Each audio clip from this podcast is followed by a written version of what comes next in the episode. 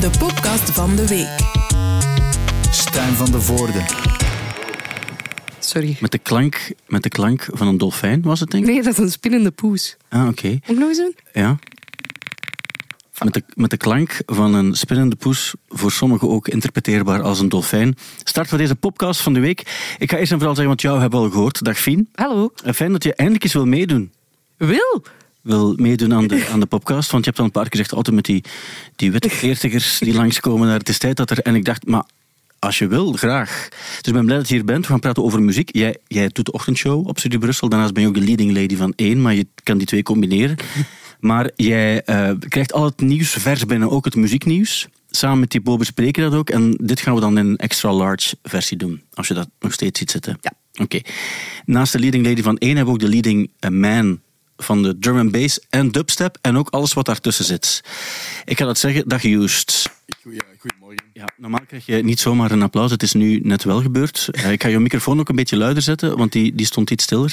Ik ga het nog eens zeggen. Dag Joost. Goedemorgen. Beter, Aha, ik ben- beter, beter.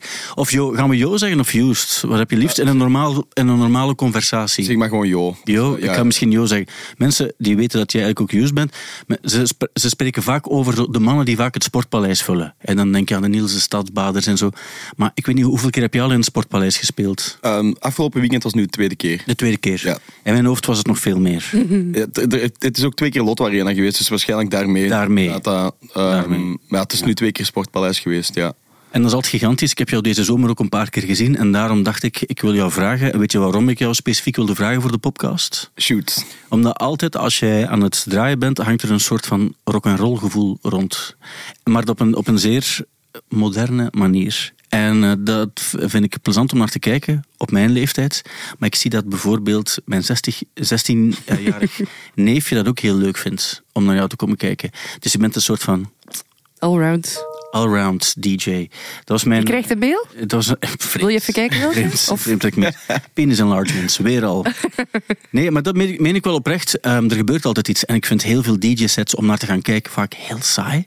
Maar die van jou eigenlijk nooit. Dat vind ik fijn om te horen. Ik, ik, ehm, ik denk dat de voornaamste reden daarvoor is dat ik het. Ik meen het echt als ik er sta zo. Ik heb eh, afgelopen weekend bijvoorbeeld eh, vrijdag speelde ik Sportpaleis. Dat En- was op Rampage Renegade. Ja, ja, ja. Ehm, dus normaal gezien is, is Rampage eh, één keer per jaar in maart in Sportpaleis. En dan hebben ze een festivaleditie tijdens de zomer.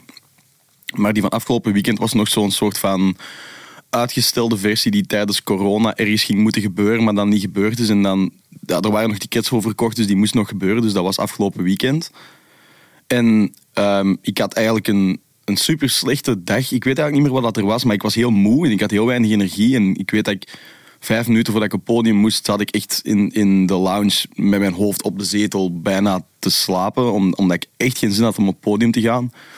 Maar ik merk zelf altijd dat vanaf de seconde dat ik mijn eerste plaat start, dat, ik, dat er iets switcht in mijn hoofd. Ik ben ook een heel andere persoon als ik op podium sta dan dat ik er langs ben of zo. Ik, ik, ik, ik heb het gevoel dat ik bij mezelf altijd een soort van heel rauwe energie unlock vanaf het moment dat ik begin te draaien. En ik, ik geloof het ook. Ik geloof het ook. Ik moet ook zeggen, daarnaast ben je ook de man. We weten als het gaat over de hit van de zomer. Go Ace It Go. ook al stond het al lang voor de zomer. eh, dan eh, wordt er gesproken over Joost, uiteraard. En over Ace It zelf. Maar jij hebt wel de versie gemaakt die de mensen willen horen, eigenlijk. Ja, klopt. Die, die, eh, die tune heeft, heeft het eigenlijk heel goed gedaan. En, en beter dan dat we zelf hadden geanticipeerd dat hem ging doen. Ehm, is, is er tijd om daarover uit te wijden? Of zijn we zo nog wel in de intro nu? Want- Nee, nee, nee. Er is wel- absoluut tijd om daarover uit te wijden. Want ik wil er zelf ook nog iets over vertellen. Maar ik heb liever dat jij eerst erover vertelt, want ik ben benieuwd. Ja, ehm, dus die... die ehm, ik weet dat die... Dat moet in maart of zo geweest zijn. Het was toen dat ik eh, op Studio Brussel mijn vijf weken eh, residency had hier. Ehm, ik was heel veel bootlegs aan het maken. Dus ik moest elke week een bootleg maken voor de show van, eh, van eh, Sam en van Pien. En op dat moment was ik heel veel bezig met te kijken naar hey, welke nummers kan ik remixen, welke nummers kan ik bootleggen, wat is er momenteel gaande of zo. Het, het moest altijd actueel zijn. En op een gegeven moment, ehm Nathan zat toen in De Slimste Mens en die had juist 400.000 subscribers op YouTube en dan ging hij zijn nummer droppen. En Nathan is vooral duidelijkheid hè? Ah, ja, Acid, ja. Ja, ja.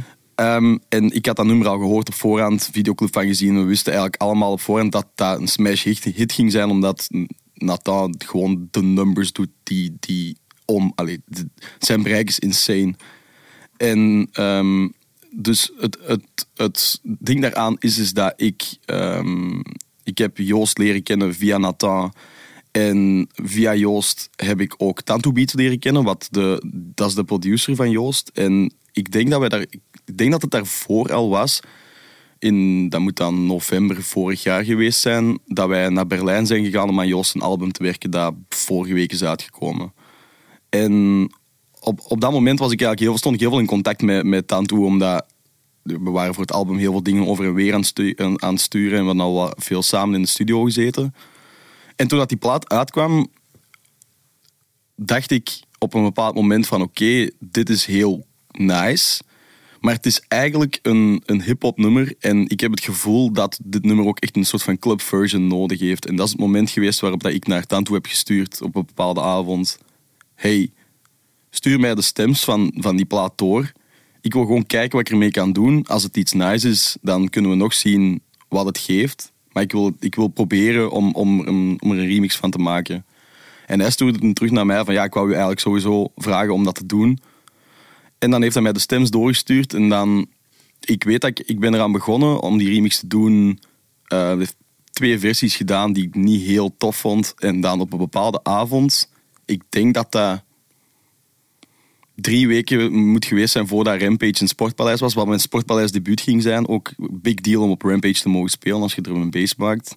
En ik, ik tover ineens die remix tevoorschijn, die dan nu is uitgekomen. Op, denk twee, drie uur stond die er, denk ik. En, en voor mij voelde dat op die moment echt als een soort van aha-erlevenis van... Ik had precies echt het vuur uitgevonden of zo. Het, is, het grappige is... plots Wonderwall geschreven. ja, het, het, het grappige is, de nummers die het echt goed doen, zijn meestal net die tunes die er op zo'n korte tijd staan. En waar dat je instant van weet, van dit is het. En ik stuurde die toen door naar, naar, eh, naar Tantu Beats. Eh, hij zei van, oké, wat dat je ook doet, stuur die niet naar Nathan nu, stuur die niet naar Joost. Zie gewoon dat die echt klaar klaar is, voordat je... Want ja, de excitement sloeg over. Hij vond het ook geweldig. Maar we moesten even een soort van concreet ding hebben. En dan heb ik die die dag nog afgewerkt, doorgestuurd. En ehm, ik ben bijna onmiddellijk, toen ik Nathan belde om, om te laten horen wat ik had gedaan, onmiddellijk met het idee afgekomen van hey, we zouden dit live kunnen doen in het Sportpaleis. Is dat iets dat jij zou willen? Daarvoor had Nathan één live show gedaan en dat was die Go Ace The Original doen in de AB. En die, ja, dat is een entertainer, dus die geniet er enorm van op om op een podium te staan ook. En die was er eigenlijk heel erg voor te vinden. Joost vond het ook fantastisch om te doen. Die wou ook meekomen naar, eh, naar het Sportpaleis. En dan eh, drie weken later hebben we die tune daar gedaan. Ik denk dat die twee dagen daarna is uitgekomen. En de response is echt veel extremer geweest dan dat wij gedacht hadden dat het ging zijn of zo. Ik, ik had zoiets van, ik wil gewoon een leuke club tribute maken aan, aan de track die het heel goed deed. Die op YouTube heel veel views heeft gedaan. En op release day, bedoel, het is independent allemaal, er zitten geen labels tussen. Ehm, de reach die wij hebben gehad, de streams die wij de eerste dag hebben gedaan, is iets dat ik met mijn bereik nooit kan doen. Dus Nathan zet op zijn verhaal, luister naar dit en 10.000 mensen zeggen oké, we gaan dat doen. En dat vind ik echt gewoon gestoord. Daarom krijg je een soort van unieke combinatie eh, die heel hard 2022 zal zijn, denk ik. Want je hebt Joost, jij bent erbij en Ace het ook. Ik denk als, als je, ik weet niet, Fien, misschien kan je mij tegenspreken. Want je bent ook zeer hard 2022. Dus, maar ik denk, denk je ook niet in 2032, als je het jaar muzikaal moet samenvatten, Ja, dit, dan, dan zou het misschien in dit nummer kunnen zijn. dat denk ik wel. Denk ik wel, hè. Ik kan zelfs vertellen, onze rode vriend, Thibaut Christiaans, heeft gezegd trouwens ook, ik weet niet of het waar is, je hebt op Pukkelpop gedraaid, en dat Nathan, Acid, dat hij eigenlijk de hele tijd in, in de DJ-boot heeft gezeten tot hij eruit mocht. ja, klopt. Is, is dat echt waar? Ja, die zat zo aan het trapje voor het podium op te lopen. Net je zo'n Hera-sek met van die zwarte doek. En daar zat hij heel echt een kei nerveus zo daarover te piepen wat er aan het gebeuren was. Ik ging die plaat als laatste spelen. En ja, die is ook altijd kei nerveus als wij moeten spelen. Ik ook. Net, allee, toen ik Boiler Room speelde, was ik eh, insane zenuwachtig. Want ja, het is de Boiler Room. En dat is ook wel iets waar dat je na, naartoe werkt, I guess. Pukkelpop was eerste festival waar ik ook naartoe ben gegaan. Als je voor de eerste keer de Boiler Room binnenwandelt, denk je ook wel van, wat is deze? Dus eh, dat, dat was heel, heel full circle om dat allemaal te kunnen doen. Ehm, natuurlijk, ja, het, het, het, hele gegeven van, van met zo'n mensen samenwerken is dat je hebt een heel groot bereik. Je bereikt heel veel mensen. Als je dan iets uitbrengt dat, dat, dat werkt, dan, dan zijn er ook heel veel mensen die er direct gaan opspringen. Dat vind ik heel tof. Ik was, het is grappig dat je dat nu zegt, want ik was, eergisteren was ik, eh, was ik daar met Nathan nog over bezig, dat we echt zeiden tegen elkaar van, dat nummer, ik denk dat het nu 4 miljoen streams heeft of zo, we waren echt aan het lachen ermee van, dat gaat misschien ooit echt een quizvraag zijn of zo, van, van welke YouTuber was dit nummer in, in dit jaar of zo. Dat is, het is echt funny dat we zoiets hebben kunnen achterlaten en zeker omdat Nathan heeft geen muziekachtergrond of zo. Dat, dat, is, dat is een YouTuber en entertainer en, en Het is, het is een soort van fenomeen en dan mag hij eigenlijk doen wat hij wil, denk ik. Eh, Zolang dat hij het doet op zijn manier, gaan mensen het altijd goed vinden. Ja. Wat, wat ook de grap was aan het nummer, is eh, toen ik dan ook met Thibaut mocht draaien op, eh op Pukkelpop, dan moeten we gitaarmuziek spelen. En dan af en toe laten we de mensen wel eens kiezen ook van, oké, dit nummer of dit nummer. En dan meestal steken we dan een soort van elektronisch nummer in en verliest dan altijd van de, de rockklassieker. En eh, we dachten, oké, we gaan het eens doen met, met Go It Go. Misschien zijn de mensen het al beu en gaan ze automatisch kiezen voor, voor een nummer dat je eigenlijk ook al beu had moeten zijn. Dus een Smells Like Teen Spirit-achtig nummer. En de grap was ook, dus we hadden al iets gedaan met een ander nummer en dan was het de voorspelbare Rage Against the Machine die gewonnen had, denk ik. En de grap was toen dat we, ehm, ik denk dat het echt letterlijk Smells Like Teen Spirit was. We konden kiezen tussen Smells Like Teen Spirit en dan speelden we Go Ace It Go. En dan is het applaus dat beslist wat we spelen. En het, het, het lawaai dat werd geproduceerd bij Go Ace It Go was drie keer zo luid als bij Smells Like Teen Spirit. En dan hebben we dat ook gespeeld. En ehm, toen dacht ik van ja, dan heb je wel iets dat, ehm, dat uniek is in zijn genre. En wat heb jij toen gevoeld? Eh, qua, qua gevoelens, ja, ik was onder de indruk. Ik, ik vond het ook. Ik vond het toen ook oprecht. Ik heb het zelfs gekocht. Ik kan het bewijzen. Ik heb het, ik heb het nummer gekocht ook op. Niemand, niemand koopt nog muziek op, op iTunes, toch niet? Hè? En eh, ik dacht van ja, ik kan niet zo ergens gaan draaien en het niet spelen. Dan. Dus dat vond ik eigenlijk een, eh, een uniek gegeven. En ik weet ook nog, eh, op Werchter begon je ook met zo'n een of andere remix van, eh, van de Red Hot Chili Peppers, denk ik. ja, om een beetje aansluiting te kunnen maken met, met jullie set. Ja, ja, wel, en dat vond ik eigenlijk ook eh, ten eerste slim gedaan, maar het was eigenlijk ook, het was ook ik denk dat jullie op de monitor onmiddellijk zo, zo luid gezet hadden. Mijn monitors altijd. Dat ik dacht van, maar je voelde het ook echt. En dan, dan kan ik me voorstellen, dan zit je er plots ook wel in. Zo dat, Zeg maar, mag ik een nog oudere koe eh, even uit de gracht? Ja. Want het gaat nu toch over Used eigenlijk. Hè? Ja. Dus op Krammerok vorig jaar heb je toch voor het allereerst die eh, Justin Bieber en de Kid Leroy Klopt. versie gedraaid van Stay. En we hebben nu volgens mij de ochtend na dat weekend gebeld. Ja, klopt. En de woorden die toen uit uw mond kwamen waren alleen maar... Wow, dat had ik niet verwacht. Ja, nee. Dat was toch de eerste keer Dat was, dat was dat je door had? Cameron was de, het is normaal gezien de afsluiter van de, van de festivalzomer. Wat, allee, wat mij betreft toch, van, van de Belgische festivals. Maar dat was Maar dat het was enige festival dat toen doorging. Ja, ik heb die zomer een, een Rampage-evenement gespeeld. En Camerok. En dat was ook ineens mijn eerste kennismaking met, met de, de Belgische festivals, zal ik maar zeggen. Ik had daarvoor nooit Werchter of Pukkelpop of Locus Feesten of whatever gespeeld. Dus, en het gekste van alles was dat ik... Ik ben altijd heel erg op mijn gemak als ik shows moet spelen waarin ik weet dat er het publiek meerdere opties heeft. Dus, en, want ik ben iemand dat is eigenlijk een mindere kant van mij, maar ik, ik, ben, ik, ben heel, eh, ik ben heel groot realist en iemand die heel perfectionistisch is. Dus altijd, ik probeer ook altijd, als ik succes heb met iets, om dat toe te schrijven aan iets anders dan mijn eigen kunde. Dus Je bent een soort van Fien Germijns, maar dan in het, in het, eh, in het mannelijk. Wat lief. ik weet het niet, ik weet niet of dat- in hoeverre dat jij dat hebt, maar dus... Is niet, ik weet niet of het zo is, want ik was. Maar is niet. Heeft Fien, toen ze hier binnenkwam, die onmiddellijk zoiets gezegd in het genre van. Ik ga niets interessants zeggen of zo. He- Heeft ze dat gedaan toevallig? Ja, ja, ja. Voilà, ik wist het ook. En dat, is Exact, al- ja. dat doet ze altijd. En dat is al- altijd onterecht. Altijd onterecht. Sorry. Maar zo, Ja. zo, zo klonk het ook zoals jij het. eh, Ja. Ik, ik, ik ben echt tevreden van een performance als ik ergens heb gespeeld op een festival waar dat ik weet van als mensen het niet goed vinden, kunnen ze naar ergens anders gaan. En op Camerok was het dus zo dat, dat was dit jaar ook, ik, ik, ik, geclashed dan met een grote naam die dan op de main stage speelt, maar vorig jaar Camerok was ik in mijn hoofd helemaal niemand, maar die tent stond ramvol. En mijn set was echt, echt zalig. De energy die ik van het publiek kreeg daar, ik stapte van het podium en dacht, wat is deze? Was mijn eerste...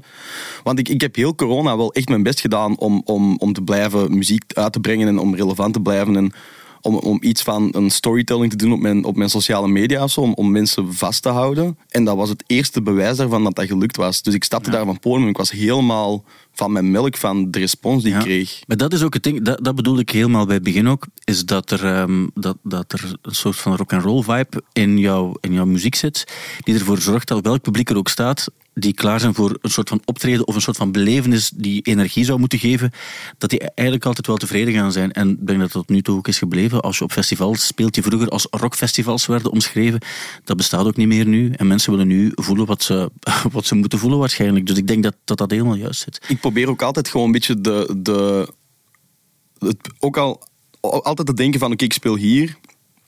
Dus ik moet eigenlijk misschien iets meer die mensen ook wat pleasen. Dus bijvoorbeeld, ik speel er ook Werchter.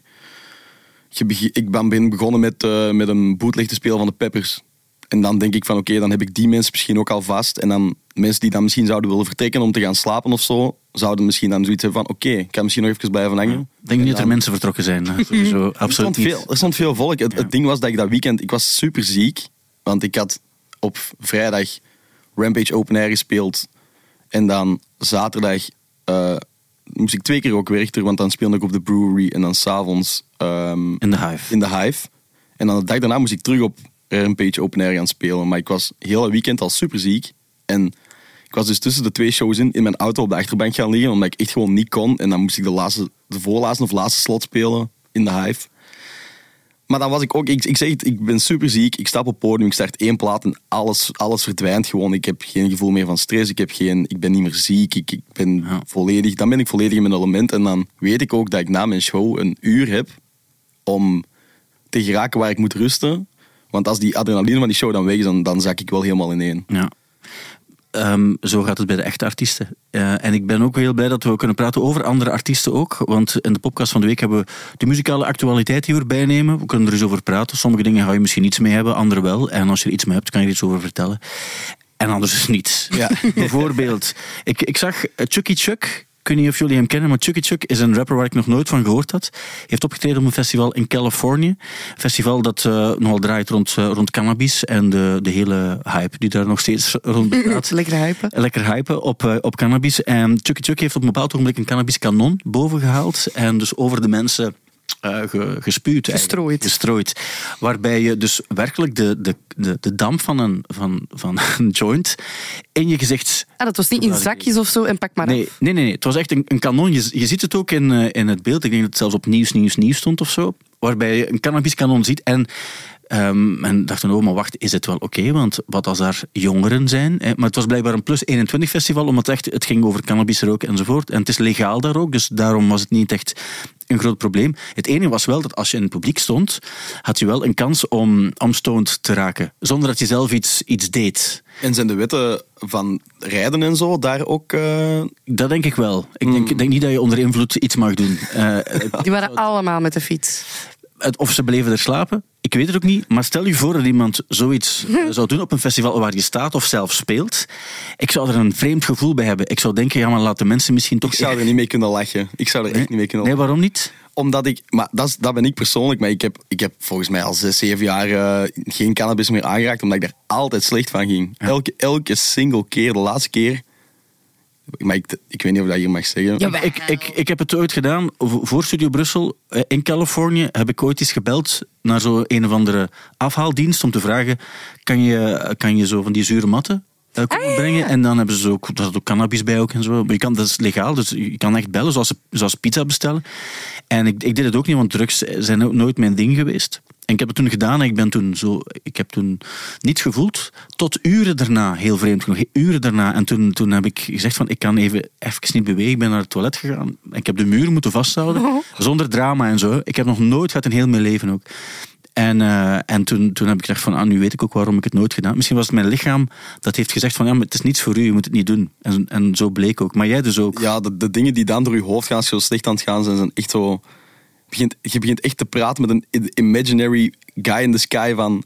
Als het nu ophoudt, raak ik nooit meer cannabis aan. En ik heb Belofte. dat- Ik heb dat een paar keer doen. De laatste keer dat ik dat heb gedaan, ben ik, ben ik knock-out gegaan bij mijn dealer thuis. En ik weet, ik weet, het laatste dat ik weet is dat ik daar... Ik, ik begon me slecht te voelen. Ik, ik wandel het wc binnen. En het volgende dat ik weet is dat ik wakker word op de grond. En ik was met mijn hoofd 10 centimeter van zo'n verhoogd toetsenputje gevallen daar. En sindsdien heb ik gezegd, oké, dit is niet voor mij.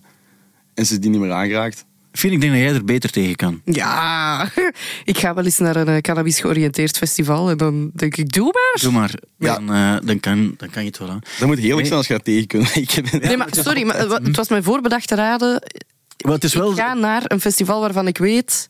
Maar ja, ik denk ook, mensen gingen naar een festival waarbij cannabis een bepaalde rol speelde. Ja, Maar niet noodzakelijk... enkel aan de merch of... Maar ik denk het wel eigenlijk. Ik denk dat er vooral veel standjes stonden. Er werd niet gezegd, en als je naar dit concert gaat van Chucky Chuck, dan ga je sowieso, ga je sowieso een serieuze stoom op in je bakjes krijgen die met cannabis gevuld is. En zo is het wel gegaan. Dus ik, ik, ik weet niet zeker. Je kan ook bijvoorbeeld zeggen van ik vind Chucky Chuck zeer interessant, dus ik ga naar het festival. Maar ik wil niet noodzakelijk heel stoned geraken. En dat is het, het, het, tricky gedeelte. Je krijgt geen waarschuwing op voorhand. Mm, Denk ik. mooi stunt wel. Ja, het is een stunt. Het is de wereld rondgegaan. Nu kennen we Chucky Als Chuck. Chucky Chuck wel. komt Voilà. naar eh, Je hebt heel veel de Roma... Ik. Je moet- Wel, ja. Wel, maar daar zal het bijvoorbeeld niet mogen. Omdat het bij ons nog niet Mm. eh, legaal is op die manier. Zwat. Het is gebeurd en we weten het. Dat is het allerbelangrijkste. Waar we ook bij waren, Fien, was bij het concert van Arctic Monkeys. Heb jij iets met Arctic Monkeys? Ehm, ik, ik vind de muziek goed. Mhm. Ik heb gezien dat het concert hier was. Waar ik, ik vond, ik weet niet hoe dat, welke strings of welke favors dat jullie nog te goed hadden, maar dat is insane dat jullie dat hebben kunnen regelen. Ja, ja het is, het is eh, natuurlijk zo. Die, die Arctic Monkeys die zijn al een paar keer aan Studio Brussel gelinkt geweest. Ze hebben al eens gespeeld, ook ooit in Antwerpen. Ook deels voor Studio Brussel. Alex Café Turner- Corsari. Café Corsari. Ehm, ehm, Alex Turner is er al geweest met, met Last Shadow Puppets, ooit ook. Dus ze weten ook wel, als het hier gebeurt, dan zal het wel in orde zijn. Wat ook het geval was. En ze waren hier. Wat vond je er eigenlijk van? Nu, Eh, ja, ah, wel, maar, dus eh, ik ga daarvoor moeten vergelijken met Pukkelpop. ja, Want ehm, dat was het niet. nee. Ik ga dat gewoon Nee. droog uitdrukken. De dat eerste was drie, vier nummers waren, vond ik nog goed op Pukkelpop, maar dan hadden we het gevoel van, hij heeft er geen zin in. Ja, maar ik had mij laten beïnvloeden op voorhand door Tim Hofman. Want wat die zegt, geloof ik allemaal. En die had al gezegd over Lowlands. Ja, ik had dat Lowlands, gezien. ja. Dat het daar echt ondermaats was. En ik dacht, wacht, hè, ofwel geloof ik dit nu en ga ik er zo naar kijken. Maar ik ben ook meestal goed als er iemand op voorhand zegt, het gaat niet goed zijn. En dan vind ik het heel goed. Maar nu moest ik toch volgen. Ik, Ik was dacht- ik niet dacht- geboeid. Toen ik de kritieken op voorhand hoorde of las, dacht ik, ja, maar die Hollanders, die snappen niet dat je soms ook... Het is niet omdat je niet constant roept van throw your hands in the air, dat je niet, niet op je eigen manier een goed concert kan afwerken. Maar Nederlanders, in mijn hoofd, en nu Hmm. spreek ik in clichés vooral duidelijkheid, die willen alleen maar dat je zoveel mogelijk hen, hen gaat opruimen. en Zo. Bij sommige dingen heel goed werkt, maar bij hen hoeft dat misschien niet altijd. Misschien zijn zij niet dat type muziek die dat nodig heeft. Het was alleen geen bindteksten, echt zo'n nul teken van ehm, erkenning Co- dat het publiek is. Ja. Vond ik ook een Hadden beetje treurig op dat ogenblik. Maar dan maandag weet ik niet wat er gebeurd is. Maar die kwamen hier al zo vrolijk binnen Mhm. dat ik het verdacht vond. Ze zaten, ze zaten trouwens op de, de, de stoelen waar jullie nu ook zitten, Ja. besef ik. Ja, Ja, nee, of die waar jij zit. ja, oh ja. Ze zaten aan die kant. ja aan deze Ik tafel. zou er nu hypothetisch over zitten. Ja, dat zou zo zijn. Ja. Ehm, Maar en- ja, eh, we weten allemaal dat hij getalenteerd is, maar ik weet ook dat er heel veel mensen op de redactie, vooral eh, vrouwen en ook een aantal mannen, zo zeggen wat een, wat een sekssymbool. En dat zie ik er bijvoorbeeld niet in in zo'n Alex Turner. Getalenteerd zijn kan natuurlijk ook een bepaalde sexiness hebben, maar ik, zie- ik zie het er zo... Dat is, Nee. Is dat, die, is dat de leadzanger? Ja. Want Ja. ik weet dat er iemand is van die groep waar dat iedereen achter zit te flash. Of ja, iedereen. Ja, ja, veel Ja, mensen. Ja. En ik was, naar die, ik was naar die filmpjes aan het kijken, want ik was al aan het volgen op jullie verhaal. En ik dacht van, dat is precies wie, Koen Wouters. wie is het? Wie van die gasten hebben ze het over? Want Ja, ik ja. haalde me niet direct uit. Nee, ik, ik vind het ook niet, want hij, heeft op, op, hij is niet de, niet de klassieke schoonheid, denk ik. Hij is een vrij door de weeks Ja? figuur. Ah, wel, maar op Pukkelpop leek hij echt op de jonge Koen Wouters. Ja. Dat is een rare ervaring. Ja. Het zijn meestal zo nette mensen die dan niet de kenmerken hebben van wat er klassiek beschouwd wordt als mooi, die daar heel erg kunnen aanzien worden als Een chakra. symbolen. Ja, maar zo, zo is het. En ik snap, pas op, ik snap het wel. Ik snap wel waar, zijn aura en zo snap ik wel. Maar ik heb soms het gevoel, hij pusht het zo hard, hij forceert het zo hard door extra lijzig te gaan Ja. praten en, en zo. Maar ja, hij houdt het wel vol. Hij Ja. valt nooit uit zijn rol. Misschien is het gewoon zo. Ja, maar, Na hoeveel jaar gaan we dat echt geloven? Nu eigenlijk al. Wel, ik wil zeggen, na tien jaar is het belachelijk, maar die plaat is uitgekomen. Dat is die eerste, dus we zijn ondertussen ook al bijna twintig jaar verder. Ja. Ik vind het wel heel straf dat je dat soort dingen kunt laten lukken. Want ik heb ehm, toen ehm, op Pukkelpop ben ik een beetje gaan opzoeken ook, omdat er zoveel hysterie was over dat die gasten daar waren. Er waren mensen die al heel de dag aan de front row stonden van de main stage om dat te kunnen zien. Ben ik eh, op, op Twitter ook een beetje gaan exploren. En er zijn mensen die een volledige Twitter-account, en ik denk daarmee ook een deel van hun leven, wijden aan die groep, die daar alles volgen, setlist papier reposten, proberen te bemachtigen. Die speelt op die gitaar, die zijn daar. En dan denk ik van oké, dat is insane dat die... Want die mannen moeten echt heel bekend zijn. dat die dan Er hier, hier terechtkomen en hier een show komen doen. Ik, dat, dat, dat vond ik... Je, je, allee, het, natuurlijk, je bent, je bent nationale radio en je kunt dat soort concerten fixen, maar zo'n, dat kaliber van groepen is wel exceptioneel, vind ik. Ja. Ik denk wel dat het vaak zo is als een band weet. Eh, die radiozender support ons al jaren. En zit ook wel in, in hetgeen waar wij binnen zitten. En ze kunnen iets organiseren. Want het is met veel sympathie voor de mensen die dat hier ook fantastisch georganiseerd hebben. eh, dan, dan denk ik dat het wel helpt. Dat, het, dan, dat je niet zo'n soort van hit radio bent die wel een groot bereik heeft, maar niet noodzakelijk in die juiste doelgroep aansnijdt of zo. Ja. Mag ik nog mijn favoriet moment van Ja, de show absoluut. delen? Ja. Ah ja, mag ik het verhaal van de garnaal vertellen? Van de garnaal, nu Ja. moet ik eventjes denken. Ik zit al heel de week het verhaal van de garnaal te vertellen. Dus ehm hele goede show, sowieso. En wij dachten, ze komen een nieuwe plaat voorstellen. We zullen blij mogen zijn met één of twee of misschien drie hits. Uiteindelijk hebben ze maar drie nummers van de nieuwe plaat gespeeld. En voor de rest, greatest hits. Ja, omdat de plaat nog moet uitkomen eigenlijk. Eh, Ja. En het nieuwe nummer was wel tof, hè? Het was heel goed. Op zich echt een mooi nummer. De eerste single vond ik echt niet. Nee, hè? Die vorige vond ik wel heel tof. Die bodypaint. Heel mooi, bodypaint heel mooi. Ja. En die derde nu, live, vond ik hem ook goed klinken. Dat Ja, zei de sorry. dat er zijn de verhaal van de garnaal. Ehm, dus ja, wij, de collega's van Studio Brussel, stonden in een bepaalde hoek. Heel erg blij. Wij echt waar heel enthousiast. Ja. Jij vooral. Ja. Ehm, en er is een moment geweest dat je deed alsof je ging crowdsurfen. Nee, nee. Maar dan is dat ook werkelijk gebeurd. Ja, maar En- ik heb Ja, heel nee. tegen dan, ik wil Ja. dit niet. Ik heb het duidelijk aangegeven. dit is niet wat ik wil. dat is het goede. Dus ja, je had een roze trui aan. Ja. En toen hebben ze jou in de lucht gestoken. Klopt. Maar dan krulde die zich op als een soort kleine gamba. Met Ik wilde niet aanwezig zijn. in- die twee vingertjes van nee, nee, nee, nee. Dus Nee. dat leken dan zo aan de voelsprietjes. Dus dat was een soort van garnaaltje dat we in de lucht hebben geduwd. En dat was mijn favoriete moment. Ja. Je vond het echt niet leuk, hè? Ik, ik, eh, nee, ik was niet eh, crowdsurfen. Ik vond het voor leuk. mij. Ik wilde het een typo aanbieden, want die doet het wel graag. Doet het ook tijdens zijn. Maar die vond het ook niet leuk. Die vond het ook niet leuk. Want we hebben Thibaut op een bepaald ogenblik naar voren gedragen, eigenlijk. Wat eigenlijk niet logisch was in het nummer dat op dat ogenblik gespeeld werd. Maar- En eh, zwart, dat zijn zo van die kleine dingen die een concert ook beter kunnen maken, natuurlijk. Ehm, maar dat terzijde. Ja, Thibaut, we moeten hem niet te veel vermelden, want hij Moet ik hem gaan halen anders? Nee, eigenlijk niet. Maar het ging, ja, jij was erbij, denk ik, op het ogenblik dat hij te horen kreeg dat Blink-182... Oh. Wees nou, Ik weet niet, heb je daar iets mee, Blink-182? Eh, ook niet per se, maar dat is ook weer iets dat ik gezien heb wel op het verhaal van Studio Brussel. Ik vond die reacties echt super grappig. Van, Eva was heel enthousiast. Ja. en ja, ja. Thibaut is ook heel invested in die groep, zeg ik zo. Ja. dat is Ja. echt wel... Zeer hard, ja. Want om eerlijk te zijn, ik heb altijd een toffe band gevonden. Maar om nu. Om je te zeggen van, wauw, de Beatles zijn terug samen. Dat had ik wel minder. Ook omdat die blijven doorgaan zijn, slechte dingen zijn blijven maken. Maar ik snap het principe wel, want het zijn wel die drie gasten. Ik had gezien dat die een drummer volgens mij had getweet dat het het beste album was dat ze ooit hadden gemaakt. Ja. Nu, wat zou jij zeggen als je een plaat gaat uitbrengen? Bold statement, als je ziet hoe groot dat die mannen zijn, die hebben wel een gigantische legacy, maar ik zou net hetzelfde zeggen. Ja, dat is wel waar. Hè. Nu, ik denk ook wel, als je iets uitbrengt, dat je er ook wel op dat ogenblik van overtuigd bent dat het mega Natuurlijk. goed is. Maar jij bent ook toch, denk ik, van de, de generatie die, die Blink-182 net op, op het hoogtepunt heeft meegemaakt. Hè? ja. Maar jij was met Behalve andere... dat ik dat hoogtepunt heb gemist. Ja. Nee, ik was, eh, er waren helemaal geen twee kampen, maar ik Nee, nee, nee. vond al genoeg in Sum 41 eigenlijk. Ja, voilà. Die komen trouwens volgende week ook. Ja. Ga je daar dan naartoe? Zou je daar naartoe willen nog? Ik heb dat op Werchter gezien. Ja? En ik dacht dat dat verschrikkelijk ging zijn. Ah ja, nee. Maar... Omdat dat dan zo oude mannen zijn en zo wat ingezakt. En, en zou dat dan nog werken? Ik vond dat eigenlijk heel goed. Ja? Maar ik zou nu niet gaan, nee. Nee. Want ik heb het al gehad. Je hebt het al... eh, In de zomer. ja. Sommige... Heb je dat soms... Wie waren jouw jeugdhelden? Jo.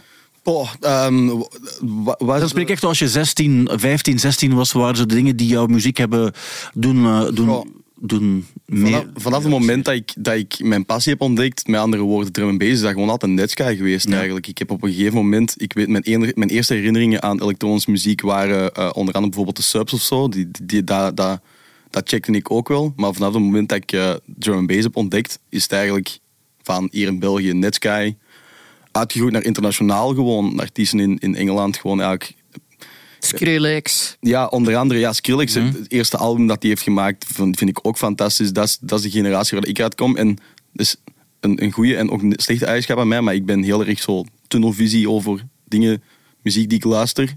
Ehm, dus Je gaat niet echt ver buiten de, de, de drum and bass. Nu wel, nu wel. Ik weet dat ik daar vroeger helemaal anders in was. Alhoewel, mijn, mijn eerste cd die ik ooit gekocht heb, was, eh, was By The Way van de Red Hot Chili Peppers. En, en de M&M Show. Dus een, ook twee redelijk verschillende dingen. Maar vanaf dat ik zo wist dat ik eh, elektronische muziek wou maken, is dat eigenlijk bijna alleen maar dat geweest. Maar voor mij is het altijd Netsky geweest, eigenlijk.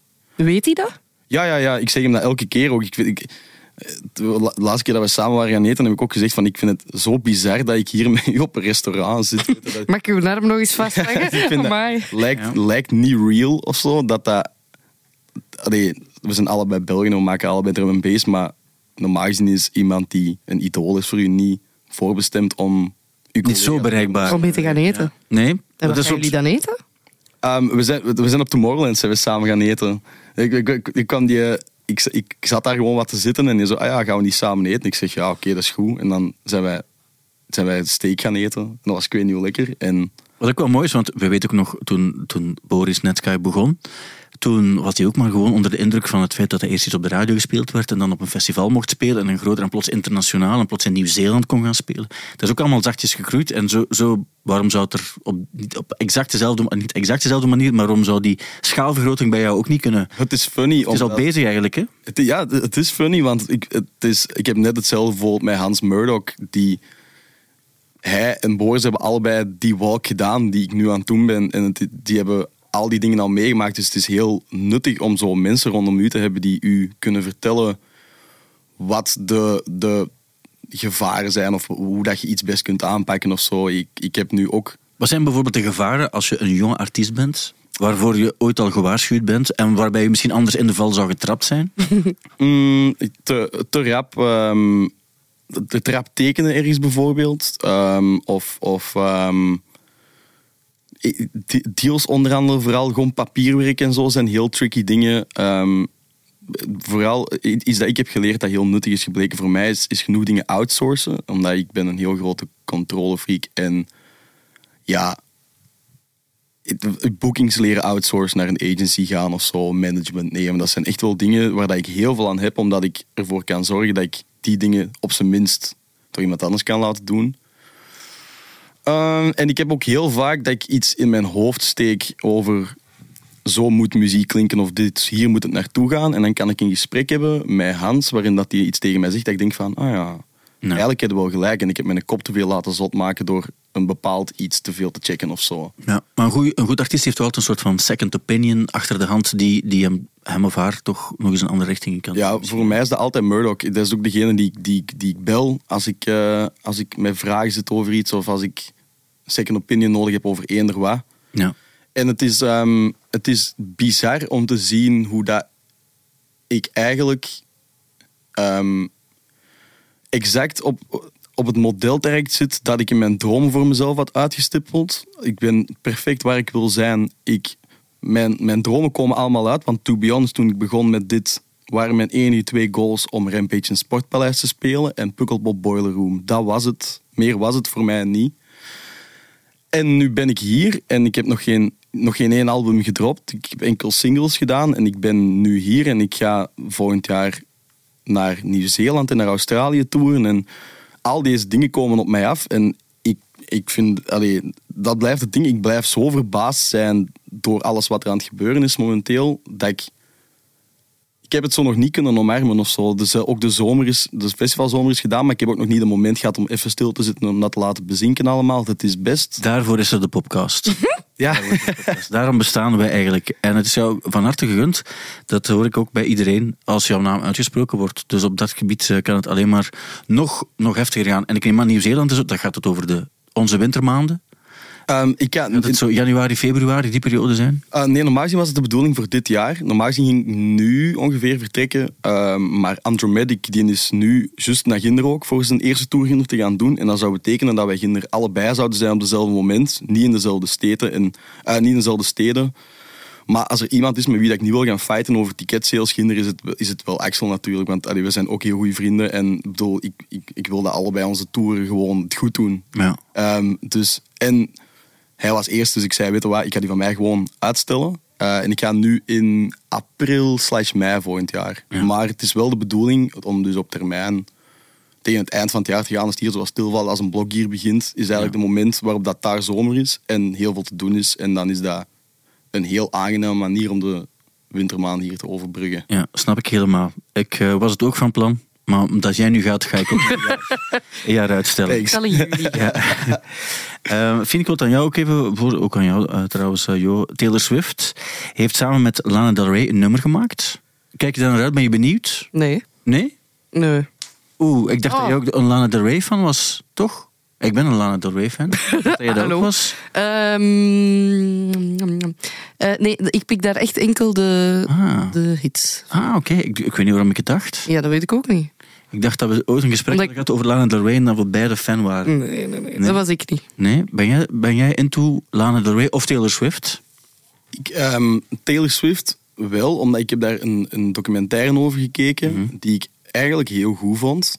Ehm, obviously gemaakt door haar team, dus Ja, dat, dacht, dat wilde, ik, wilde ik, wilde ik Ja. toevoegen, dat je nooit helemaal zeker weet. Nee, zo, maar... ik probeerde dat altijd toch met die bril te bekijken dan. En ik vond het wel één leuk om, om de in- en outsides van haar leven te zien. Omdat ja, het geeft je toch altijd wel een unieke kijk over hoe... Zij is echt super, super, super big, al heel lang. En ik vind het ook heel interessant om te zien wat bijvoorbeeld de impact daarvan is op je leven. Als je als tiener, zal ik maar zeggen, bekend wordt.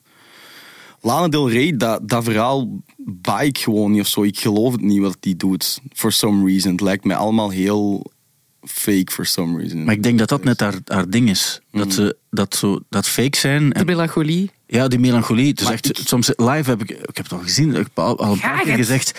Dan wil je soms echt zeggen van kijk, ik ga zo poppers, we gaan dat toch eens moeten doen om gewoon er een beetje energie in te krijgen. Maar, maar ze doet het zo overdreven dat je weet van het is niet normaal hè, dat ze het echt zou doen. Dus het is haar ding ook. Ik hou van melancholische muziek. Als het op een, een geloofwaardige manier voor mij gebracht wordt, dan kan ik ook iets voelen terwijl ik die nummers luister. Maar dat is net, dat is net wat ik. Dat is, dus wat ik heb bij Lana Del Rey is. Ze doet het er zo hard om dat ze die rol ook speelt. Dat, waarbij ik denk van het is prima. En ik vind ook sommige van die platen die ze gemaakt heeft. Waar zo die West Coast en zo op staat, vind ik een supergoeie plaat. Terwijl ik bij Taylor Swift altijd het gevoel heb dat zij een veel grotere rol speelt. Maar dat ze dan in werkelijkheid niet zo, niet zo is. We zijn, we zijn ooit eens naar Nashville geweest, naar, waar ze haar school heeft en waar ze barbecue eten ging eten. En die mens van het barbecue restaurant zei, het is, het is een tang. En ik heb me er te veel, ik heb me er te veel door laten beïnvloeden. Ah, ja. ook. Maar dat geloof ik ook wel. En ik vind Taylor Swift muziek, ik ga dat ook nooit luisteren of zo, maar ik- het is wel, er is, ja, het- zij is wel echt een icoon, vind ik. Het Ja, ja, maar daar ben ik het wel mee eens. Het En- verschiet er niet van dat, ik denk dat iedereen die op die leeftijd zo bekend wordt, denk dat weinig mensen normaal kunnen blijven als dat Ja. gebeurt. En natuurlijk ook, men kan ook over mensen zeggen, ze is een tang, maar misschien werd ze ook voor de vijftiende keer lastiggevallen om een foto te vragen en dan word je een tang en dat is misschien, Dat is geframed. dat is misschien menselijk zijn op dat ogenblik Ja. ook. Ja. Maar ja, ze is giant, hè. Zeker. Heb je gehoord van de Taylor Swift eh, De Swifties. in de tricks? Ik Absoluut. Waarom weet ik dit al? Ze hebben mij gevraagd om dat aan elkaar te komen mixen. Maar dat ga je toch doen, hoop ik heb vriendelijk bedankt. Maar waarom zouden we... de- Maar ik kan helemaal niet mixen. Maar ik wil meegaan. Ik zou dat fantastisch vinden om erbij te zijn. Absoluut. Ja, ze zeiden wel, kom dan met iemand. Maar Ga dat je zou- mee? ik zou het onmiddellijk doen. Oké. Meen ik wel echt. Stuur ze beat. Ik zou er zeker bij willen zijn. Ik ga nog eens kijken wanneer. Maar ze gaan al iemand anders hebben natuurlijk. Maar nee, nee, nee, ik heb nog niet geantwoord. Maar in Trix, dat was op een kwartier uitverkocht. Ja, dat is niet normaal. Op een kwartier Maar uitverkocht. was dat niet, is dat niet een concept dat overal is? Ja, Want het ik is heb al- gehoord dat het de eerste Taylor Swift fanparty was Ja, of zo. in België. Het is ook, denk ik, mede... Ze zeggen georganiseerd door een fan, maar misschien heeft er iemand wat ik een zeer goed idee zou vinden, gewoon gemaild naar info.trix.be om te Ja. vragen van, kijk, wij zouden het fantastisch vinden met, een, met de Belgische fanclub om gewoon een hele avond Taylor Swift te luisteren. En ik heb me al voorgesteld, wat is dat? Hè? Want te, te, lang, te lang is te lang. Hoe moet dat zijn? En we hadden er in een vorige podcast ook over. En ik weet niet wie het juist zei. Maar die zei van ja, misschien is het gewoon een soort van safe space. Waar je echt op je gemak ook kan zijn zonder dat mensen oordelen over ah, nooit is Taylor Swift of het is belachelijk of wat dan ook. Maar gewoon mensen die één artiest fantastisch vinden en er gewoon een hele avond zich in kunnen gooien. Ik vind dat, ik vind dat heel cool. Oprecht, ik vind dat oprecht heel cool. Maar dat gebeurt toch geregeld? Zo van die Beyoncé-feestjes. Ja, maar dat is dan zo. Ja, oké, en dat, is ook, dat snap ik ook. En dat is ook wel tof. Maar dan zit er vaak iets achter, want de nieuwe plaat komt uit. En Dan, terwijl nu is het gewoon Ah ja, dus hij heeft ook wel een nieuwe plaat Ja. die uitkomt.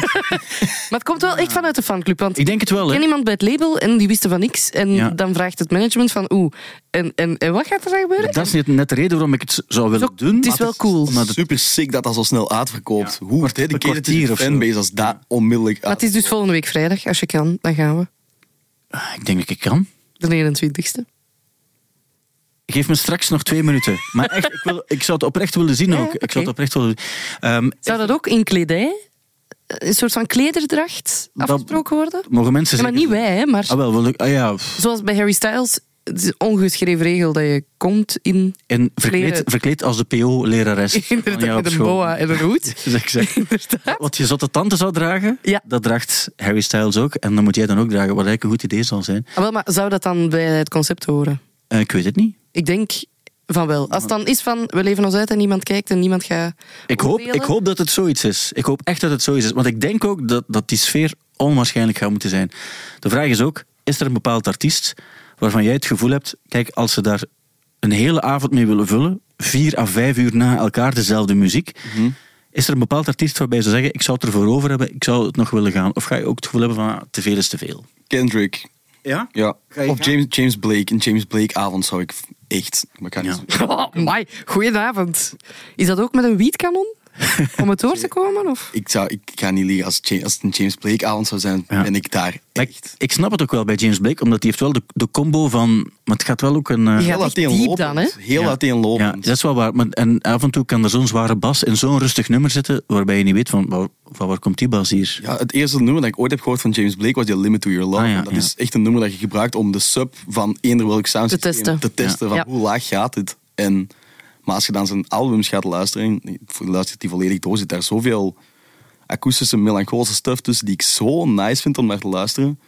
En met, ja, Kendrick gewoon omdat dat mijn favoriete rapper is. Ga je naar Kendrick Lamar kijken nu in het Sportpaleis over twee weken? Mm, ik weet niet. Ik weet niet. Ik, ik ben iemand die, die niet graag naar, naar hip-hopconcerten gaat kijken. Ik vind het leuk om te luisteren. Ja, alhoewel, ik heb wel beelden gezien van zijn concert in Nederland vorige week. En dat was echt Ja, ja, ik- uit. Ik denk dat het echt wel... eh, want ik heb nu die, die laatste plaat bijvoorbeeld, toen ik eens ging gaan lopen, ik dacht, en als ik het beu ben, ga ik het... Ik heb ze wel helemaal uitgeluisterd. Het was een heel lange plaat. Ik vond zijn laatste album persoonlijk niet zo heel goed, Nou, ik- eerlijk te zijn. Ik vond, ik vond die heel goed. En ik moet zeggen dat ik die vorige dan weer minder vond. En die ga jij waarschijnlijk goed gevonden Goh, hebben. ik vind Good Kid, Mad City zijn beste Ja. album. Maar nu, is- dit is echt letterlijk elke Kendrick Lamar fan ooit. Dus ik ben daarin heel basic. Maar ik, ik, vind, oh, ik vind Good Kid, Mad City zijn beste album. Ja. Maar goed, als iedereen het zegt, zal het waarschijnlijk ook wel zo zijn. Ik, ik vind persoonlijk wel, ik, ik vind dat album ehm, heel, heel hip-hop. En ja, ik, vind het heel cool dat hij dat die andere stuff doet en zo. En ik ben, ik ben de laatste om tegen een artiest te gaan zeggen wat hij moet doen, natuurlijk. Maar dat is mijn, mijn persoonlijke favoriet. Ja, oké.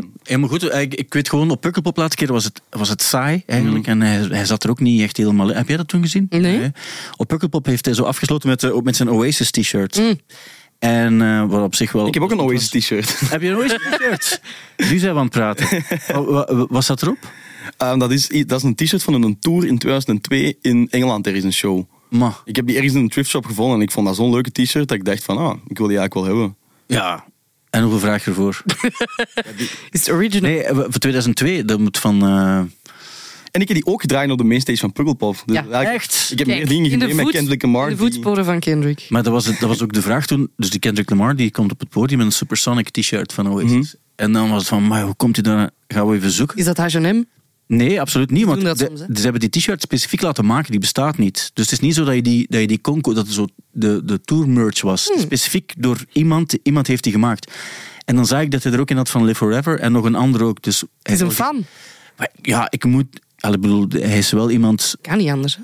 Bij sommige mensen, weet je, die dragen t-shirts van bands die ze niet eens kennen. Of, daar ga ik, dat is het laatste waarvan ik iemand als Kendrick Lamar van eh, zou, zou beschuldigen of, of verdenken zelfs. Maar ja, ja ik, vind het, ik vind het cool dat iemand zo'n totaal ander ding draagt. En jij, dat jij hem gedragen hebt, mai. Ja. Amai. Amai. Amai.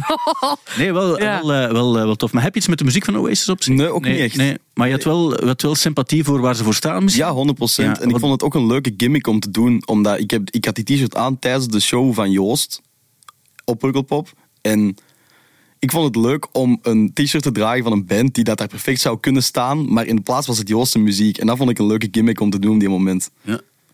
Nee, maar ehm, het, is, het is zo eh, verwarring zaaien en dat is altijd goed natuurlijk. Zoals vorige week was er iemand, die man die, die op een concert met, Parmezaan. met parmezaanse Ja. kaas aan het strooien was. En zo. Dat zijn dingen die verwarring veroorzaken. En, eh, maar goed, daar hebben we het vorige week al, vorige week al over gehad. Over ver- verwarring zaaien gesproken, dat is dan mijn brugje. Dus Bru- Ah, ik ging nog aan u vragen. Ah, ja, van welke band wil je dan eens een fuif? Ik denk van geen enkele band. Niks? Nee, ik denk het niet. Ik zou wel graag hebben dat je in een genre bijvoorbeeld wat langer doorgaat. Wat je bijvoorbeeld op die Rampage ook hebt. Dan weet je, van, dat is echt mijn genre een hele avond lang. Mm. Fantastisch. Ik heb wel van die Britpop dingen en zo. Hè. Als je zo weet dat je iets hebt waarbij, waarbij al die goede, de Kings en de Beatles enzovoort, dat die allemaal achter elkaar gespeeld worden. Ook dat er wat tempo in zit. Want dat is bij James Blake. Dat, dat is meer een hele avond in de zetel, rustig Oh luisteren. ja, tuurlijk. Dan moet je, hè. dan Dat moet je iets- kunnen zitten. Ja. Dan kun je niet heel avond staan. Nee, en de Swifties die gaan willen gaan, denk ik. Hè. Dus ik denk dat dan de Shake It Offs en zo moeten daar vooral passeren dan, denk ik. Mm. Ehm, maar ehm, ja, om zo ergens naartoe te gaan... Nee, hele niemand dan. Maar, en, en jij? Ik heb twee antwoorden. Oké.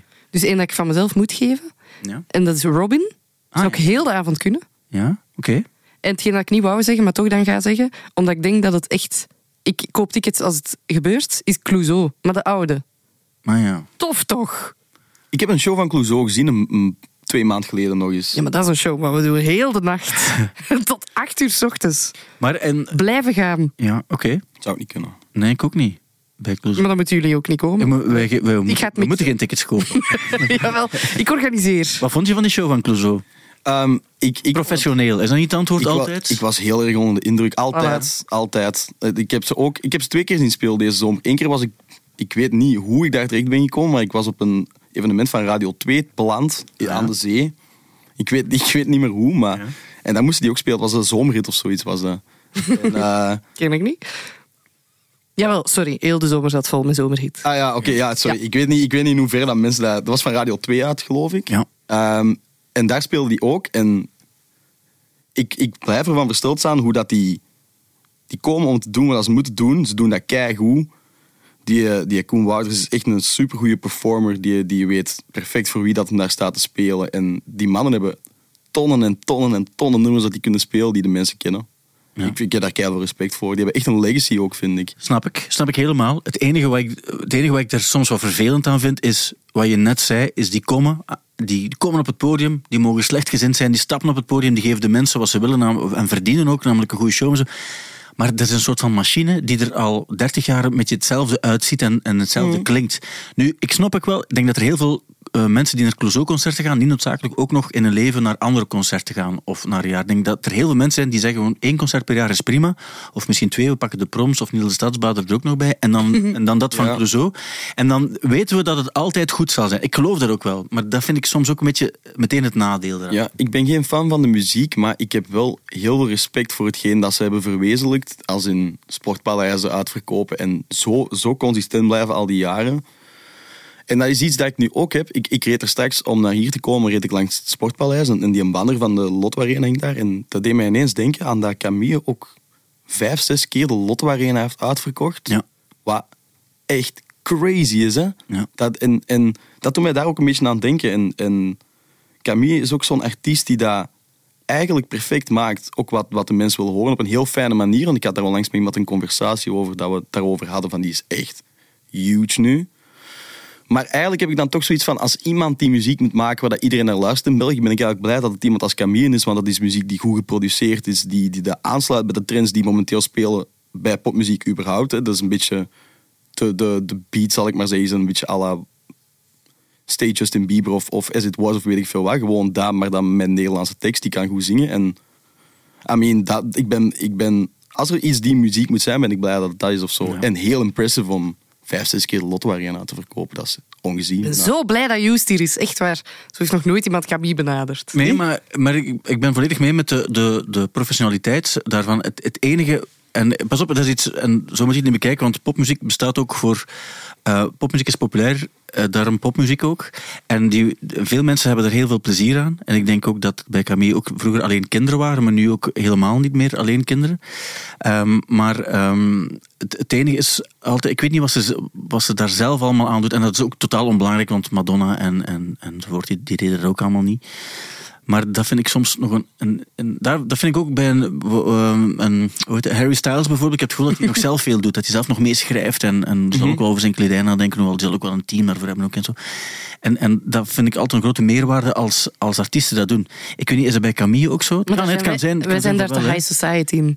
Dat kan mensen echt geen hol schelen of dat die. Nee, maar dat weet ik ook. Dat is waar. Dat weet ik ook. Maar ik vind dat soms wel voor mezelf.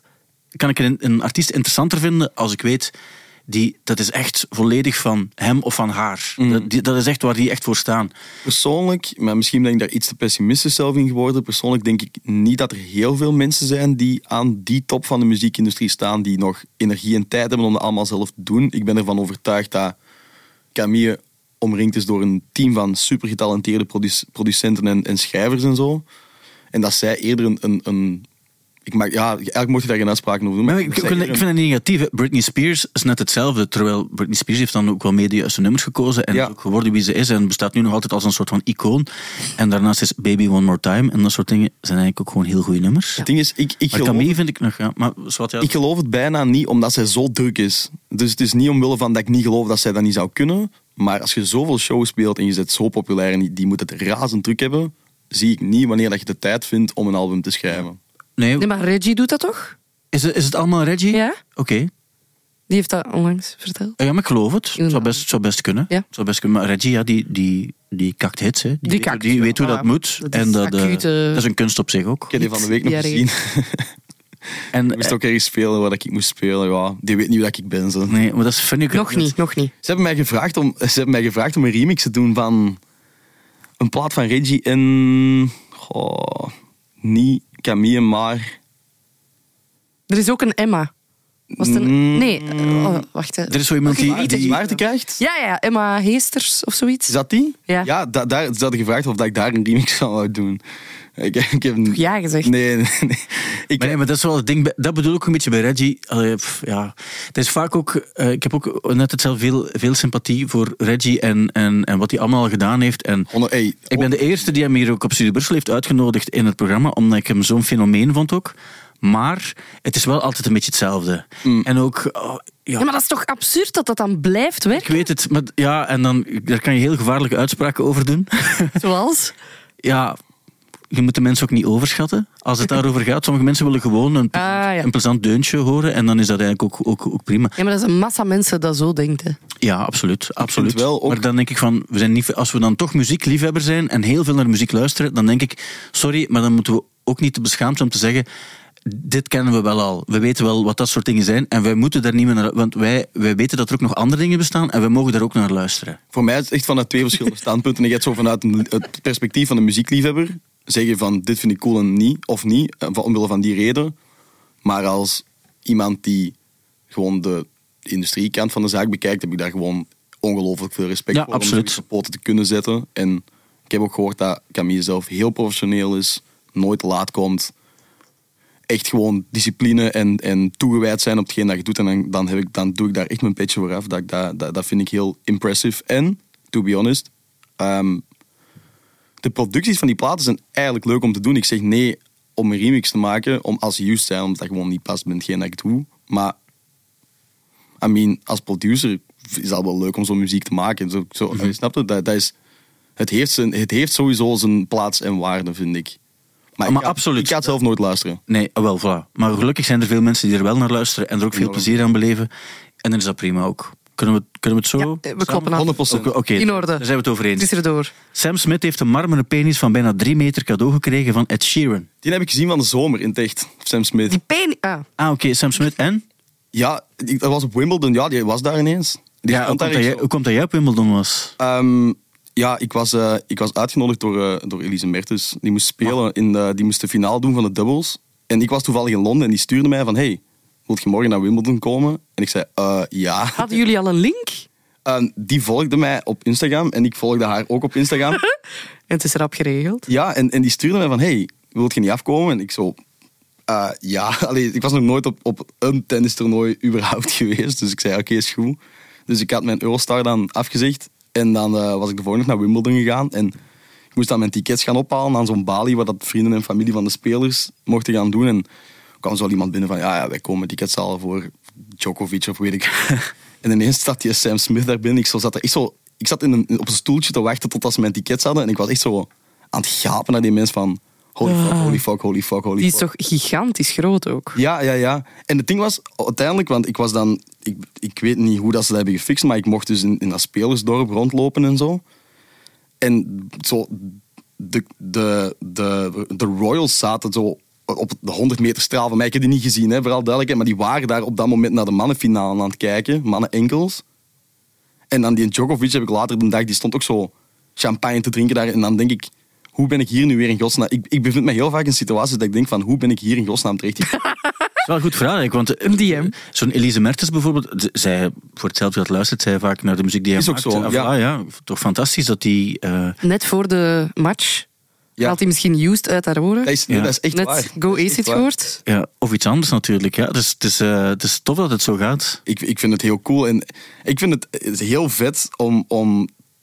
Iedereen luistert muziek natuurlijk, maar als zo iemand die zo goed is naar uw muziek luistert... Want ja, Elise is een van de beste tennissers van de wereld op het moment.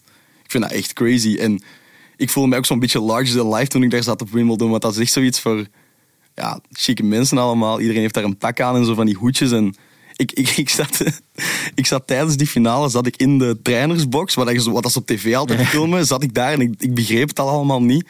En toen zat Kim Kleijster zo links voor mij. En die was ook zo naar mij aan het zien, van wie zeide je eigenlijk? Want ik, moet, ik had er helemaal niks te zoeken. En dat was, ik, vond het echt, ik vond het heel fun gewoon om daar te zijn. In de trainersbox. Ik had zo'n pasje met mij, ik dat hangt bij mij thuis op. Zo'n pasje van Wimbledon met zo mijn, mijn, mijn foto op en zo. Ik vond, dat- ik vond dat super leuk om te doen. Ehm, Het is, wel, het is wel ook misschien omgekeerd zo. Misschien heeft Elise Mertens gezegd, dan, weet, je, weet je wel wie er in mijn trainersbox zat? Misschien. Hughes zat daar wel, hè? Gadverdamme. die, ja, ik vind het echt super, super tof, madame ook trouwens. Hè. Ik, ik, eh, ik vind die geweldig.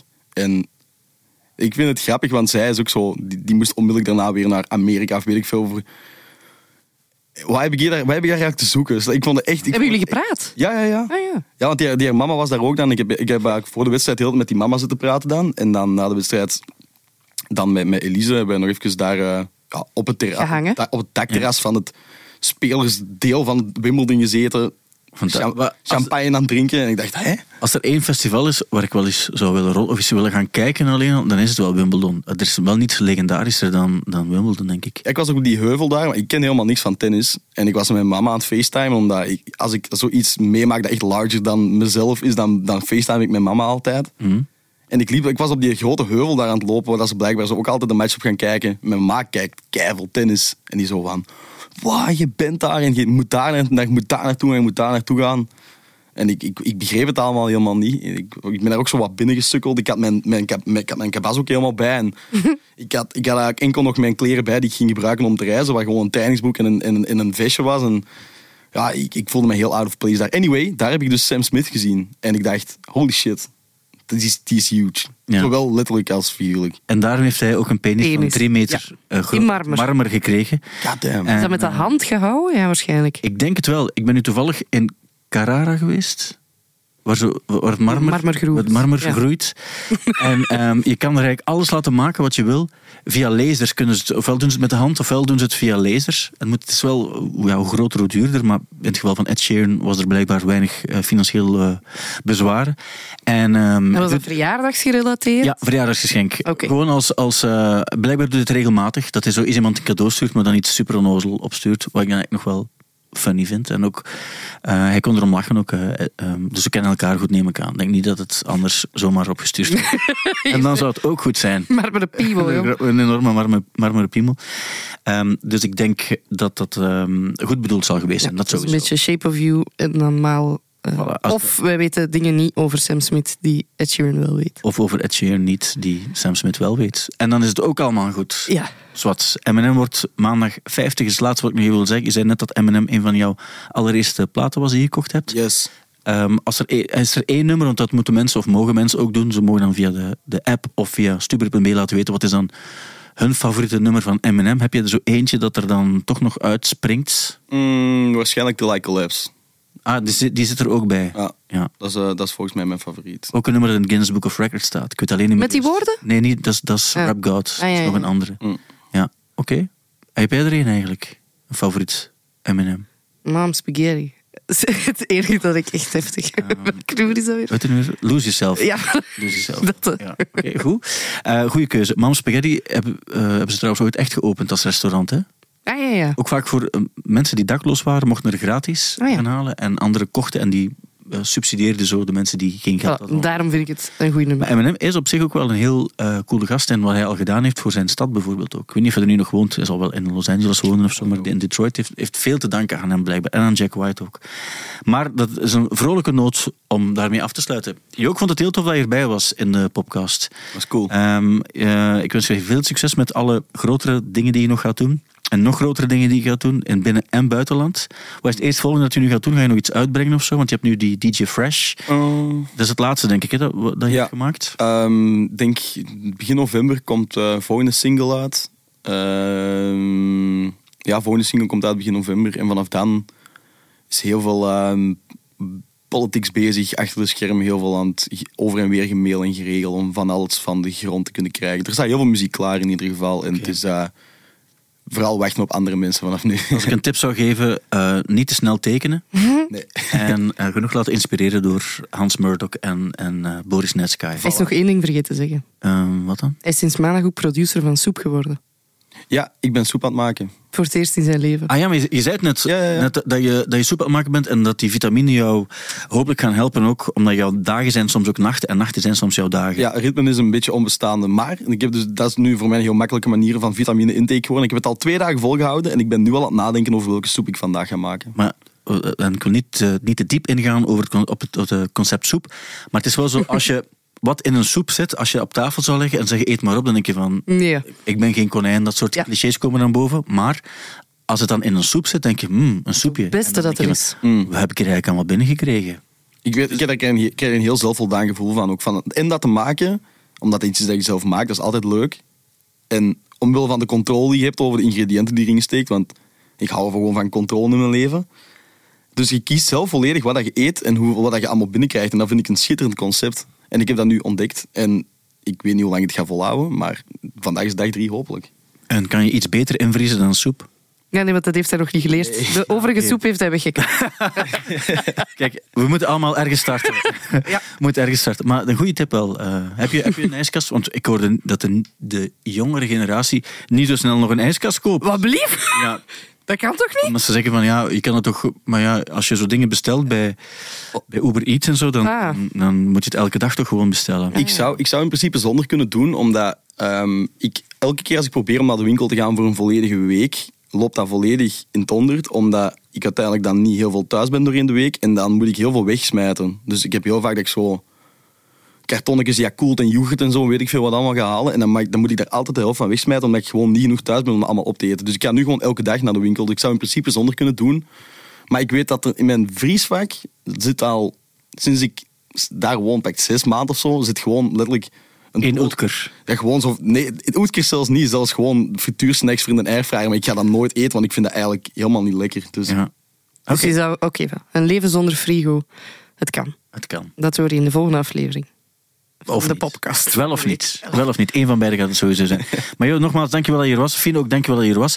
Check nog eens voor die Swifties dan. Of ik zal ook eens, eens kijken. Ja, ja, maar... En ehm, Dan gaan we. Ja, waarom, waarom als het je... Ik vond het raar dat je zo nee gezegd hebt ook. Want het lijkt me ook nog... Ja, maar het je, je zou er het avontuur toch nog van inzien. En ook het- Wel. de warmte die je van zo'n zaal voelt. Ik denk dat er oprecht weinig plekken gaan zijn volgende week vrijdag waar je, waar je meer vibe gaat Ja. voelen als daar. Maar anderzijds zijn dat ook zo'n monsters op een of ander vlak. Dat als ik slecht zou mixen, dat die mij kapot zouden ik maken. denk dat die niet, ge- zich geen zorgen gaan maken over een mix. Die willen gewoon het volgende Taylor Swift nummer horen. En een skip zouden ze ook al oké En vinden. het goede, en het goede stukje vooral. Ja, oké. Dan kan ik het. Op zich. Ik- Wat kan er fout gaan, toch? Zwat. Dat lijkt, mij, Ehm, dat lijkt mij gewoon alleen maar kei funny te zijn als je daar naartoe Ja. gaat. Dat, dat lijkt me enkel een win. Absoluut. Ik ga alleen met u. Ja, deal. We geven een vuistje. Wacht. Ja. Jo, ook een vuistje. En tot volgende keer. Bedankt om te luisteren naar de podcast van de week. Tot volgende week. Salut.